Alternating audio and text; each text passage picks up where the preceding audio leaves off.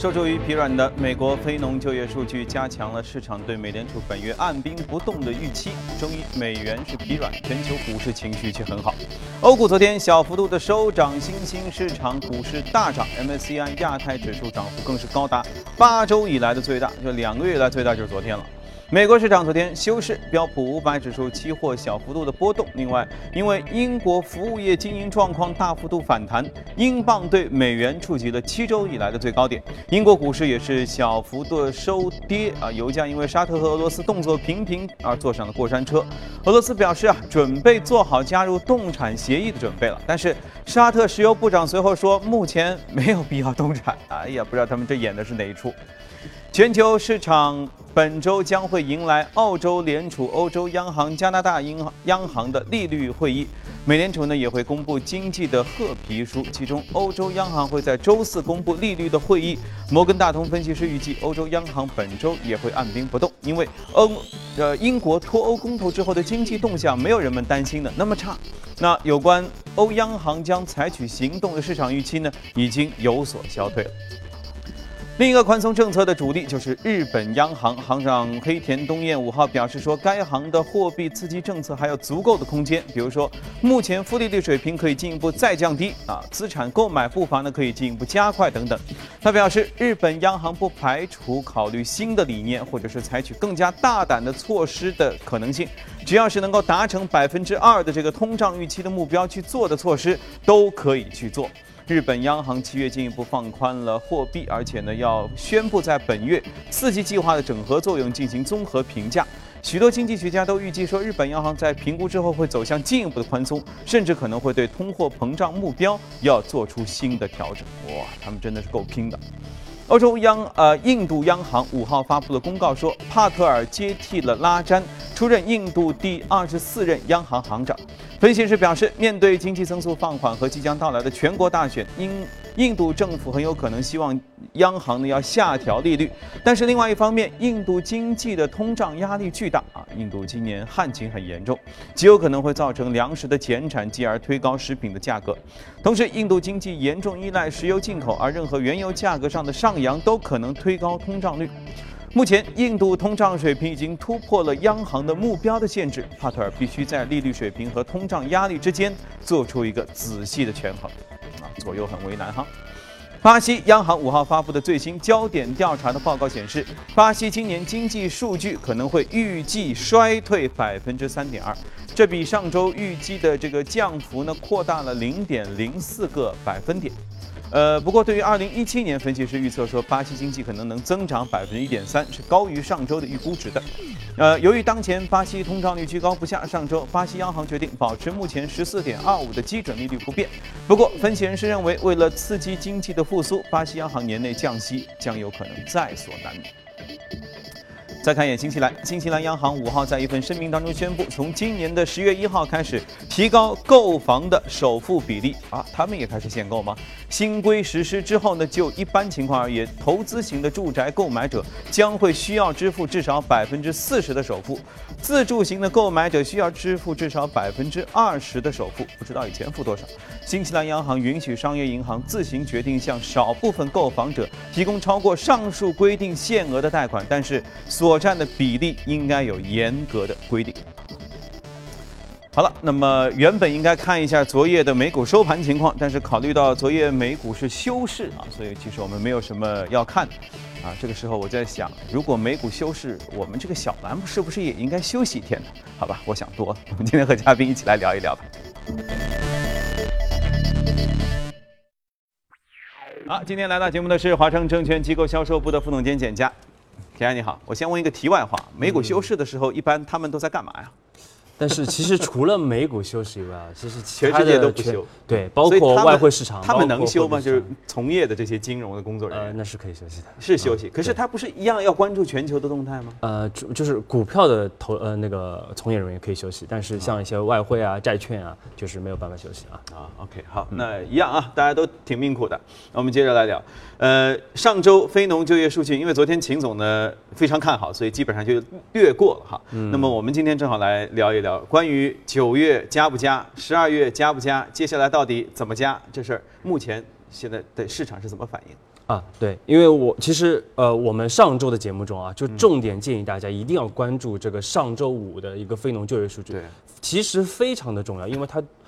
它对于未来整个美联储未来的整个政策走向啊，其实指导意义是非常大的啊。其实我们看到上周五晚间啊，这个美国劳工部也是公布了最新的这样的一个8月的一个非农就业数据啊，增长15.1万人啊，其实是低于预期的18万人的啊。另外，我们看到整个失业率是持平在4.9%的一个水平啊，也是低于预期的4.8%。对。那么，另外我们说这个薪资的一个环比增长啊，0.1%，也是低于预期的0.2%和前值的0.3%。低呢都低一些，低的也不多。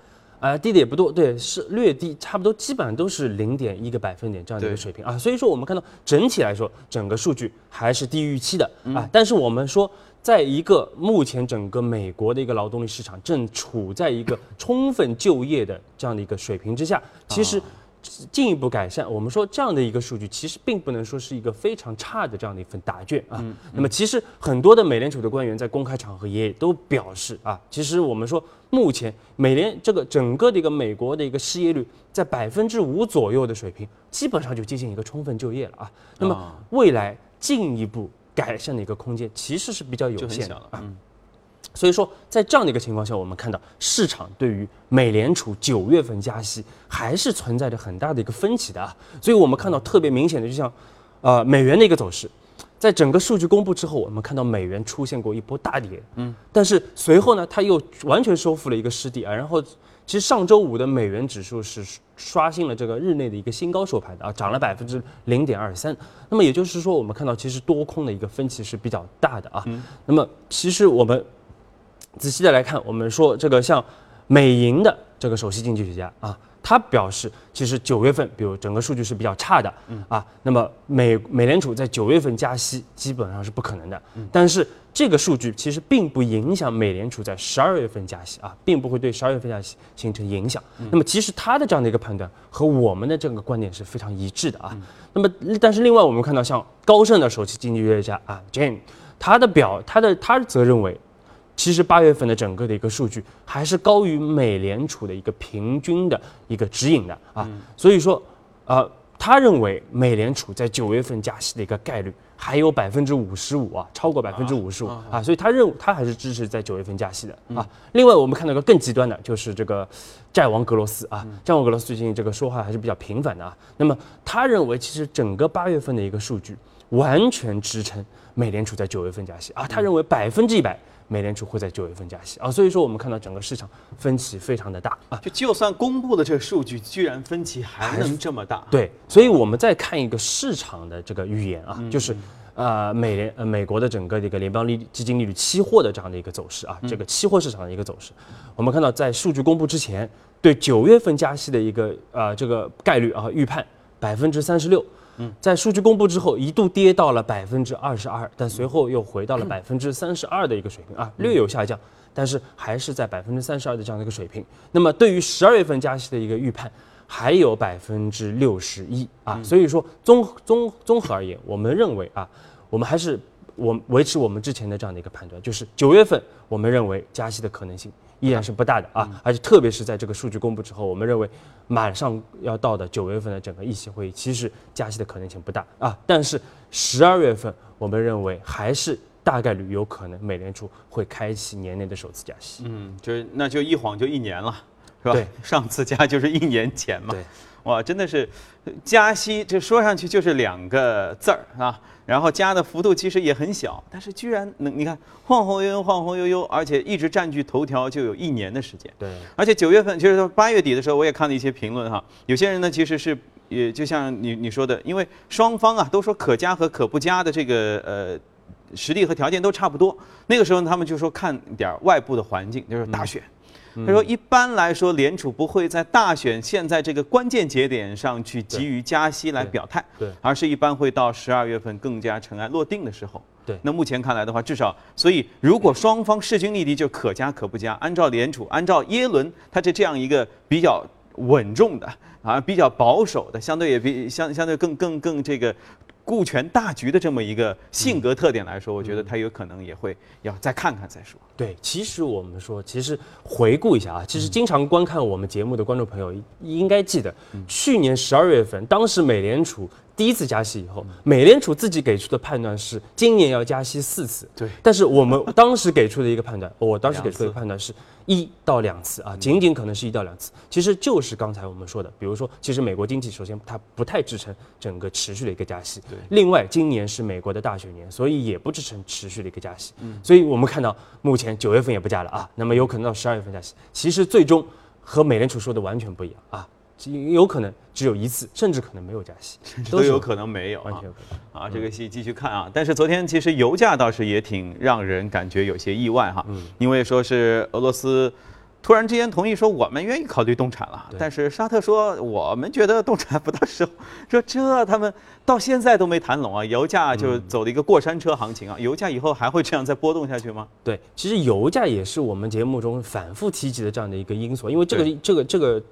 大宗商品其实非常的重要啊。对。那么，而昨天整个的一个油价的这样的一个戏剧性的波动啊，其实正好也反映了我们认为的整个油价背后的一个政治博弈。其实是非常复杂的啊，真的不是市场那么简单的事儿，绝对不是市场，只是经济层面的一个问题，它是一个政治博弈的一个问题啊。我们看到昨天在 G20 峰会期间啊，这个俄罗斯和沙特啊，他们都是这个成员国啊。对。那么他们在这个杭州也是联合这个宣布说啊，这个可能正在进行这样的一个减产的一个谈判。对。而且啊，很有可能俄罗斯会加入到这样的一个减产的一个队伍当中。那么另外双方也是认为啊，这个表示这个他们都建立了这样的一个数据监测的一个工作组啊。那么在11月份的时候，在11月份欧佩克会议上，这个俄罗斯和沙特的石油部长将会举行这样的一个磋商。对。那么在10月份，两个国家的这样的一个工作组也会进行这样的一个碰头。那么这样的一个信息，我们看到助推了油价昨天大涨4%。啊，但随后沙特这个石油部长在这个联合声明发布会之后的这样的一个记者采访的时候，不厚道了。他会前不说，会后说。对，会后他对记者的表述，则是认为其实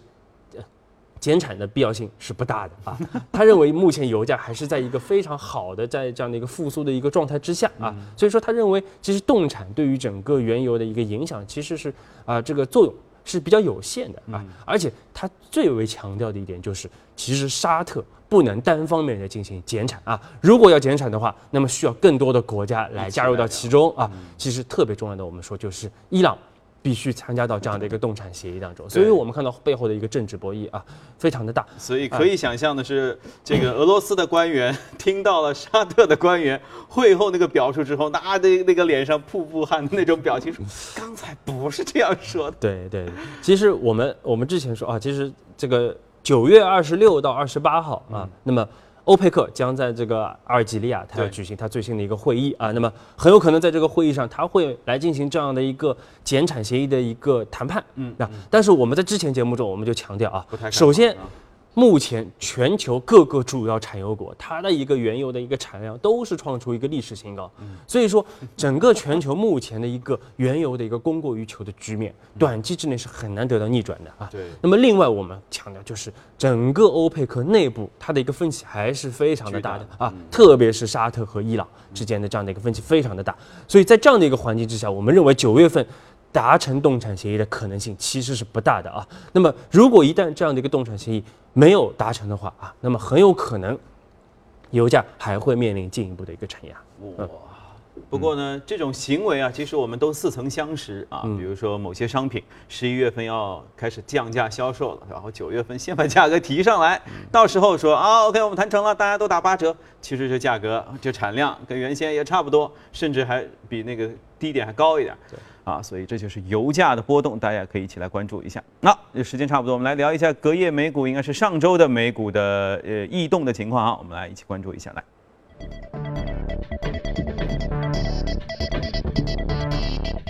上周五，其中有一只黄金啊，我相信大家都一定知道为什么它会这么异动啊，显然就是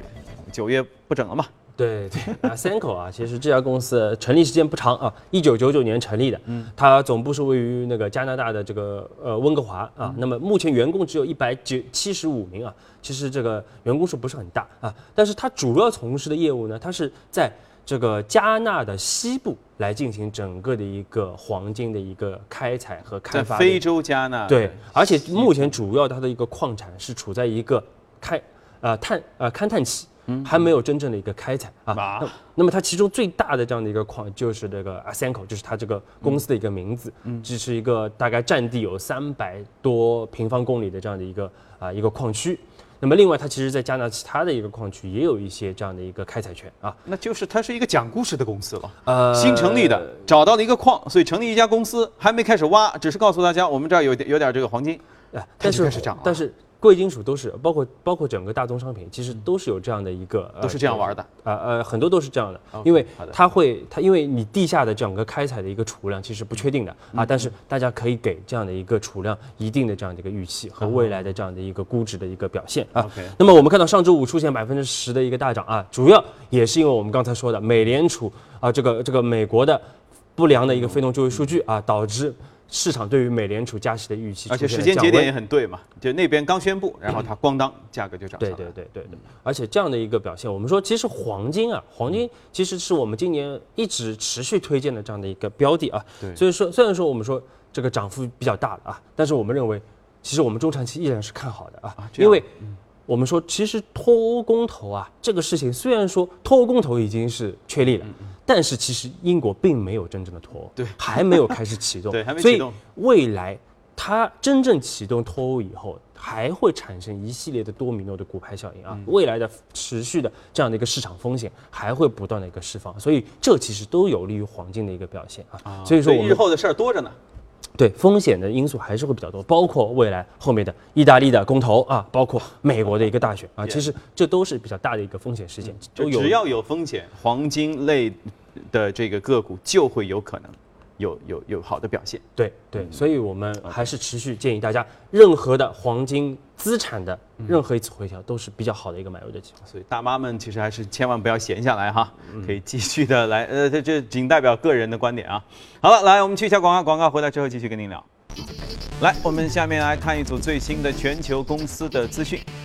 据外媒消息，知情人士透露，德国汽车制造商戴姆勒计划下个月在巴黎车展上要推出一个新款的电动车，而在未来的数年内呢，戴姆勒的计划要推出6到9款的电动汽车，希望借此与特斯拉和奥迪来展开一些竞争。目前，随着针对尾气排放的政策源源不断的出台，加上电池技术近年来有不断的进步，电动汽车消费市场有望明显扩大，从而引发像大众啊、戴姆勒等等知名的汽车制造商都要大举的进入。德国《世界报》援引欧盟执委会的消息人士说，欧盟执委会认定大众汽车在20个欧盟国家违反了消费者保护法，在尾气排放测试当中作弊。欧盟各国法院可以自主来决定消费者是否能够依法的索赔。另外，据知情人士的透露，大众汽车商用汽车部门已经接近与北美的商用车以及发动机巨头纳威斯达达成战略的合作。德国零售巨头麦德龙周一宣布，其监事会已经批准了对公司的分拆，将食品和批发业务呢分拆为一家独立的上市公司，而现在的麦德龙将会保留在消费电子业务层面。这次分拆是麦德龙为精简其零售帝国而采取的最新的一个引人注目的行动。该公司目前在欧洲、非洲、亚洲市场都有超过2000家的批发食品店、超市、电子产品商店等等，在上海也不少。麦德龙表示，计划在下次年度股东大会上提交这个分拆方案。日本电信巨头软银周一宣布说，已经完成了320亿美元收购英国芯片设计公司 ARM 的交易。ARM 作为软银旗下一家独立的公司，将会继续运作，这也是今年全球科技市场最大的并购交易案之一。ARM 在全球目前拥有3000名的员工，主要是包括芯片设计领域的技术和专利。软银希望通过收购 ARM 进一步发展它的物联网的业务。不过呢，评级机构穆迪当天表示，软银收购这个交易呢，会让前者的债务负担大幅度的上升，可能会引发评级的下调。好，再来看一个日资企业，日资企业纷纷在正式涉足无人机相关的商务领域。东芝和佳能公司周一就各自宣布将会发展充分利用小型无人机的新业务。久保田公司宣布说将会开展从空中喷洒农药的无人机业务等等。好，看过全球公司动态，回来和嘉宾一起聊一聊今天值得关注的美股，看一下美股放大镜。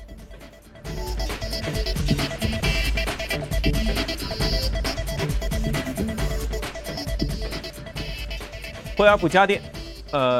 半导体中芯国际啊，休市是因为昨天休市哈。家电一直是你特别钟爱的板块哈，发现你钟爱的其实也比较固定，一个是联储，一个是家电，还有一个什么，反正这些肯定是。家电为什么又要推家电？对，惠而浦啊，我们非常熟悉啊，我们简单再讲。惠而浦这个公司，它其实应该是全球最大的这样的一个大型家电的一个制造商之一，而且它连续11年是。这个占据了整个全球家电市占率的一个龙头的一个宝座啊。那么它目前我们看到，它其实历史也非常悠久啊，可以追溯到1898年啊，非常长的这样的一个历史。那时候有什么家电啊？手电筒啊，电风扇啊，其实已经有电之后，其实爱迪生发明了这个，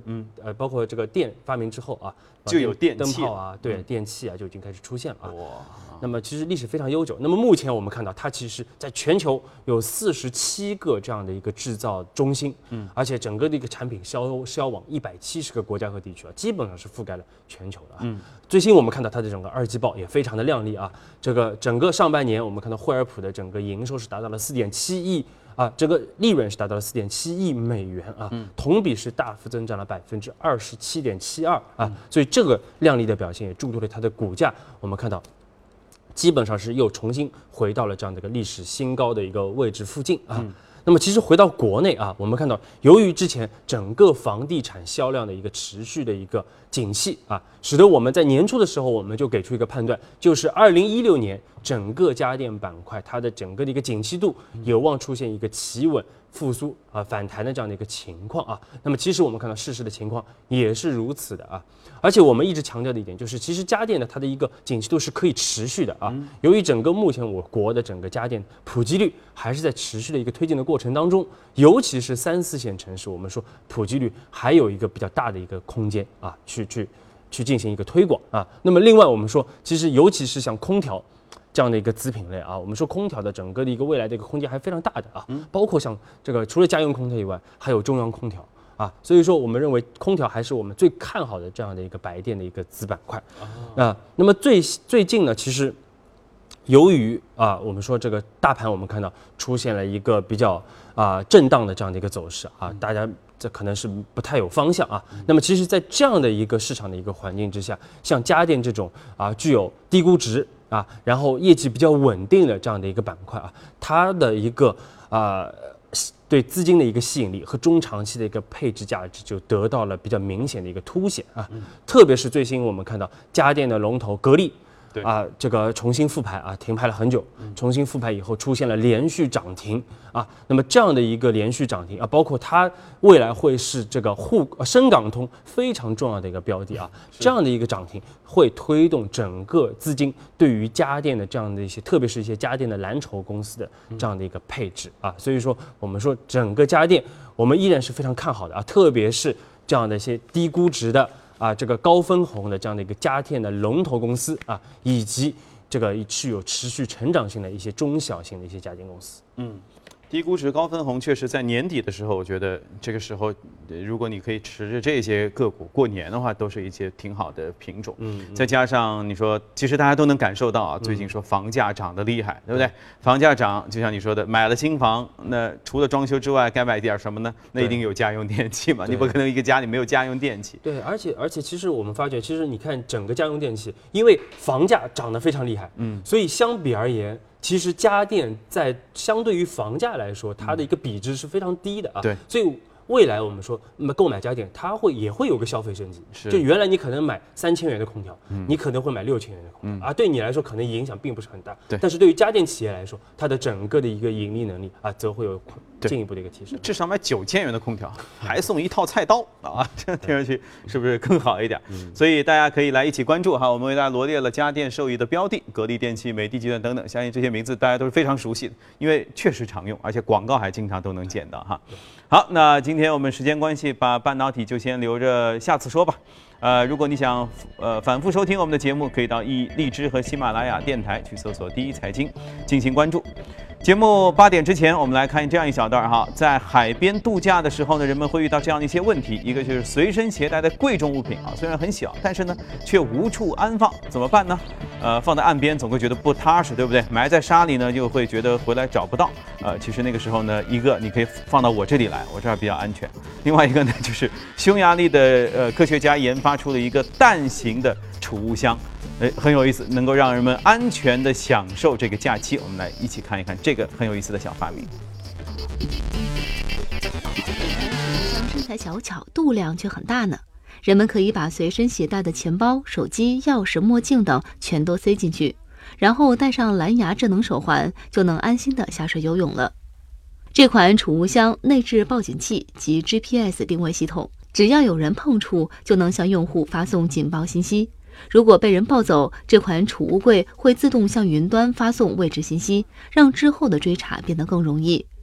目前这款储物箱已准备投入生产，人们很快就能在海边看到它的身影了。